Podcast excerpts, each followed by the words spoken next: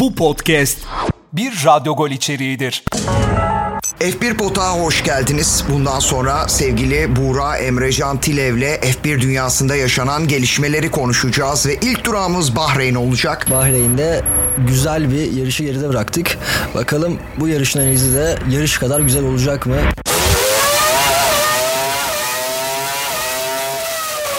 Bence çok güzel olacak diye düşünüyorum. Bahreyn'de Max Verstappen fırtınası esti ve tabii ki Ferrari'ler yine balon çıktılar sanki. Senin çok enteresan değerlendirmelerin var. Hemen başlayalım. Önce sıralama turlarını nasıl buldun?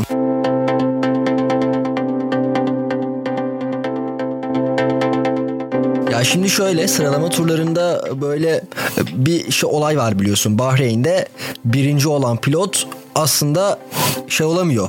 Sene sonunda şampiyon olamıyor diye bir lanet mi diyeyim, başka bir şey mi diyeyim, öyle bir olay var ve bundan dolayı herkes, bu arada bu 2017'den beri oluyor. 2017'de falan oldu. Geçen yıl mesela Charles Leclerc birinci oldu Bahreyn'de ama şampiyonlar klasmanında Max Verstappen'e birinciliğini kaptırdı. Bu bayağıdır devam eden bir süreç. Bundan dolayı gene öyle bir şey mi olacak, yoksa şeytanın bacağı kırılacak mı diye bir olay vardı. Merak ediliyordu. O yüzden sıralama turlarının bence heyecan verici kısmı buydu. Tabii bunun sonucunu biz sene sonu göreceğiz ama benim aklımda sıralama turlarını izlerken açıkçası bu vardı. Bu düşünceyle bir tık izledim diyebilirim.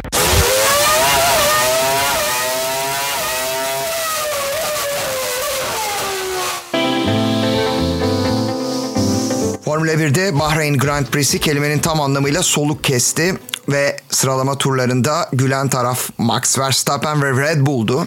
Şimdi Sergio Perez'le başlayalım. Böyle pembe panterlerden uzanan yolculuk ve Sergio Perez'in geldiği nokta.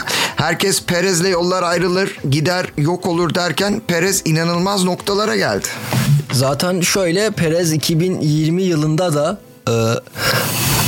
Red Bull'a geçerken gene böyle son yarış kazanıp geçmişti.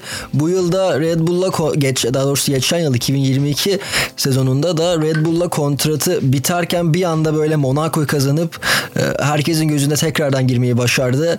Ondan sonra da sözleşmesini 2026 ya da 2027'ye kadar uzattı ama sonuçta uzun bir sözleşme kazandı. Ben Sergio Perez'i beğeniyorum. Çok güzel bir wingman, yani kanat adam olarak çok etkili ve aynı zamanda risk almaktan korkmayan biri. Zaten Meksika'da yetişmiş, Meksikalı bir isim. Ailesine falan çok bağlı bir adam zaten. Her zaman bunu dile getiriyor. Ben de Sergio Perez'i beğeniyorum. Yani bana gibi geliyor. Tam zamanlı baba ya da tam zamanlı, daha doğrusu işte baba demeyelim de tam zamanlı bir eş, yarım zamanlı bir pilot gibi geliyor. Bana bu vibe'ı, bu hissiyatı çok veren bir isim. O yüzden sempati duyuyorum yani Sergio Perez'e. Bu arada Pedro Diniz ve Pedro Lamiler vardı. Çok eski, 95-96. Sen daha portakalda vitaminken. Ve inanılmaz işler yapıyordu. Onlar baba kontenjanından yarışıyorlardı. Birazcık Perez için de bu değerlendirme yapılıyor. Yani baba kontenjanından mı yarışıyor gibi değerlendirmeler var. Ama bu değerlendirmenin dışına çıkmakta fayda var. Bu değerlendirmeyi iyi planlamakta fayda var. İyi analiz etmekte fayda var. Peki buradan yola çıkacak olursak, genel analizi, genel değerlendirmeleri yapacak olursak, sen bu yapı içerisinde Formula 1'in Bahreyn Grand Prix'sini nasıl buldun? Özellikle Formula 1'e yeni dönen bir marka var. Bu marka Fernando Alonso 2-3 yıldır zaten tekrardan hayatına devam ediyor. Yani Formula 1'den emekli oldum diyor. Sonra bir anda geri dönüyor. Formula 1'le ilişkisi gerçekten acayip inişli çıkışlı. Benim kız arkadaşımla böyle inişli çıkışlı ilişkilerim yok. Yani Fernando Alonso'nun F1'i kadar. O yüzden bilmiyorum ve işin garibi traktörü, geçen yıl traktörle lakaplı olan Aston Martin'i 3. sıraya kadar çıkardı. Podyum aldı ilk yarışında. 42 yaşındaki adam. 42 değil mi? Yanlış hatırlamıyorum. Senin bir anın var onunla değil mi? Güzel bir anı. Evet. Güzel bir anım var da ona değiniriz illaki. Değin abi. Anlat bize.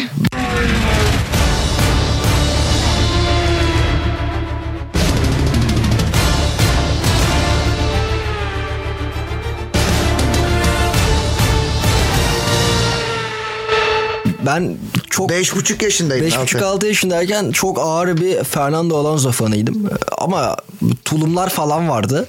İstanbul'a da... Ayakkabılar, şapkalar, tabii canım, gözlükler. Ben çok ağır bir Renault fanıydım o zamanlar.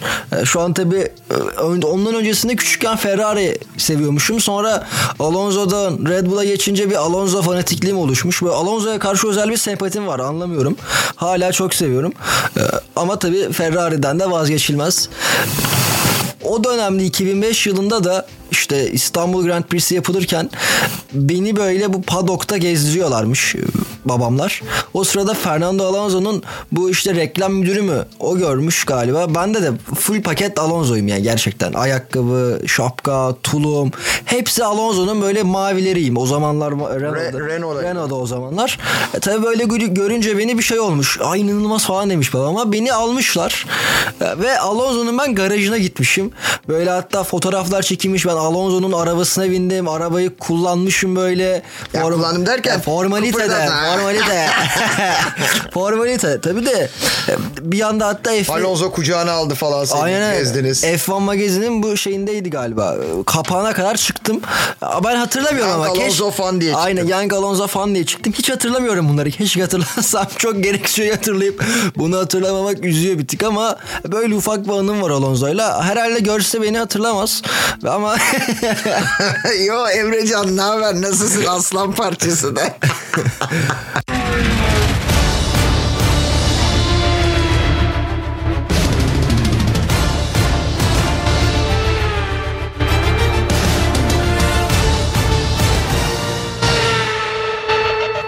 Max Verstappen kazandı Bahreyn'de. Müthiş bir yarış oldu ve Perez de ikinci sırada yer aldı. Leclerc patladı. Leclerc'in patlama sebebi şuna dayanıyor zaten. Bu yarıştan önce biliyorsun pilotlara 2 tane hak veriliyor. Enerji deposunu değiştirme ile alakalı. Ve bu haklarından birini kullanıp Charles Leclerc enerji deposunu değiştirdi. 41. ya da 42. turda da motor gücünü kaybedip no power deyip, yani güç yok deyip yarışı tamamlayamadı. Tamamlayamamak zorunda kaldı. Bunu birçok insan bu enerji olayının değişimine bağlıyor. Çünkü Carlos Sainz öyle bir olay yaşamadı ve 4. bitirdi. Ben Carlos Sainz'ı bir tık beğeniyorum. Son dönemlerde beğeniyorum. Ferrari ilk gelişinde çok eleştirmiştim çünkü. Ne alaka ya falan demiştim. Ama beni haksız çıkartacak gibi duruyor. Ben çünkü Carlos Sainz'dan umutluyum. Geçen yıl güzel işler yaptı. Binotto olmasaydı takım yönetiminde bence Ferrari şampiyonluğa bile oynayabilirdi. Çok garip hatalar yaptılar Mattia Binotto'nun kararlarıyla. Zaten bu yılda Mattia Binotto aramızda değil. Rahmetli oldu. Yani Ferrari fanları için gerçekten çok iç açıcı bir haber. Red Bull'a gelecek olursak da Red Bull ya kazanabileceği en iyi 2 puanı kazandı şu an. Onlar için hava çok hoş. Ben Aston Martin çok beğendim bu yıl. Geçen yılki o vasatlıktan sonra, Sebastian Vettel'in yaşadığı vasatlıktan sonra bu yıl gerçekten çok büyük bir Aston Martin izliyoruz. Şöyle bir şey diyorum ben. Cefasını Sebastian Vettel çekti. Sefasını Fernando Alonso çekiyor bu takımın. Traktör hızlanmış. Biliyorsunuz Lamborghini de bir traktördü ama şu an nasıl bir araba yaptıklarını, nasıl arabalar yaptıklarını hepimiz biliyoruz. Güzel bir benzetme olabilir ilerleyen zamanlar için ama bakacağız Aston Martin'in traktörlükten spor arabaya geçişini görebilecek miyiz? Çünkü Lance Troll da 6.'lığı elde edip 3 ve 6. sıraları alan bir yeşil araba gördük. Hamilton Toto Wolff saçlarını falan çekip böyle parçalamış mıdır? Ya şöyle, Toto Wolff zaten açıklama yaptı. Dedi ki ben dedi 8. şampiyonluğu Hamilton'a vermeden bir yere kaybolmam dedi ve olacak gibi gözüküyor. Her ya da geç. Burada müzik mi versek acaba? Zor dostum zor. Yani bilmiyorum. Lewis Hamilton gene bu arada 5. oldu Lewis Hamilton. George Russell'la 7. oldu. Ama Mercedes açıklamalar yapıyor. Diyor ki ya Ferrari, Red Bull ve Aston Martin şu an bizden iyi. Biz en iyi 2. sıralayız. Zaten Red Bull'u katmıyorlar ortama. Çünkü Red Bull'un çok iyi olduğunu hepsi dile getiriyor. Bütün markalar dile getiriyor. Ama Aston Martin parantezine benim bu podcast'ta açtığım gibi herkes ekstra bir parantez açıyor. Mercedes de diyor Biz iyi değiliz abicim şu an diyor. Ama şöyle bir olay da var. Yani Mercedes bunu şampiyon olduğu dönemlerde de yapıyordu. Yani 2019'da falan da abi biz iyi değiliz ya falan yapıp bir anda böyle farklı şampiyonluklar yaşıyorlardı. Bu taktik mi yoksa gerçekleri dile getirme mi artık gerçekten anlamıyorum. Çünkü Mercedes'ten her şeyi bekliyorum ben. O Almanların gizli kafalarına neler yattığını çok merak ediyorum. Toto Wolff de benim çok saygı duyduğum ve çok beğendiğim bir müdür. Christian Horner'la atışmaları ve Toto Wolff'un bu zafere olan açlığı gerçekten çok hoş ve hoşuma da gidiyor benim. Gerçi Mercedes'in bu tanımına yakışan bir isim bence Toto Wolff. Bakacağız abi. Çok güzel başladı bence sezon. Charles Leclerc adına bir tık üzücü olsa da Ferrari için de bir tık üzücü olsa da güzel başladı. Bakalım neler bekliyor bizi. Son olarak şampiyon adayım. Şampiyon adayım tabii ki gönüllerimde Charles Leclerc yatıyor ama Max Verstappen Supermax bu sefer de kaptırmayabilir. Efendim bir Formula 1 podda sizlerle birlikte olduk. Gelecek haftalarda da yine her yarıştan sonra pazartesi günü analizleri, salı günü analizleri yapacağız. Ama siz ne hangi gün dinliyorsunuz bilemeyiz. Ama bildiğimiz bir gerçek var. Dedikodular da olacak. Var mı dedikodu? Daha başlamaz herhalde dedikodular. Yani bir 3-5 yarış geçsin ondan sonra abi yine bütçe işi mi falan diye başlayabilirler. Ya bu arada 400 saat kuralı da enteresan değil mi? 400 saat kuralı enteresan. Özellikle hava tünellerinde, rüzgar tünellerinde enteresan bir süreç diyelim. Noktalayalım. Ricardo seni soruyormuş. Nerede Emrecan? Ricardo Avustralya'da kendi esprilerini yapmaya devam edebilir. O bence erişilir komedyen olması lazım o adamın. Şahsi fikrim bu yönde. Çok ağır oldu diyerek kapatalım. Hoşça kalın. Ricardo severlerden özür diliyoruz. Bye bye.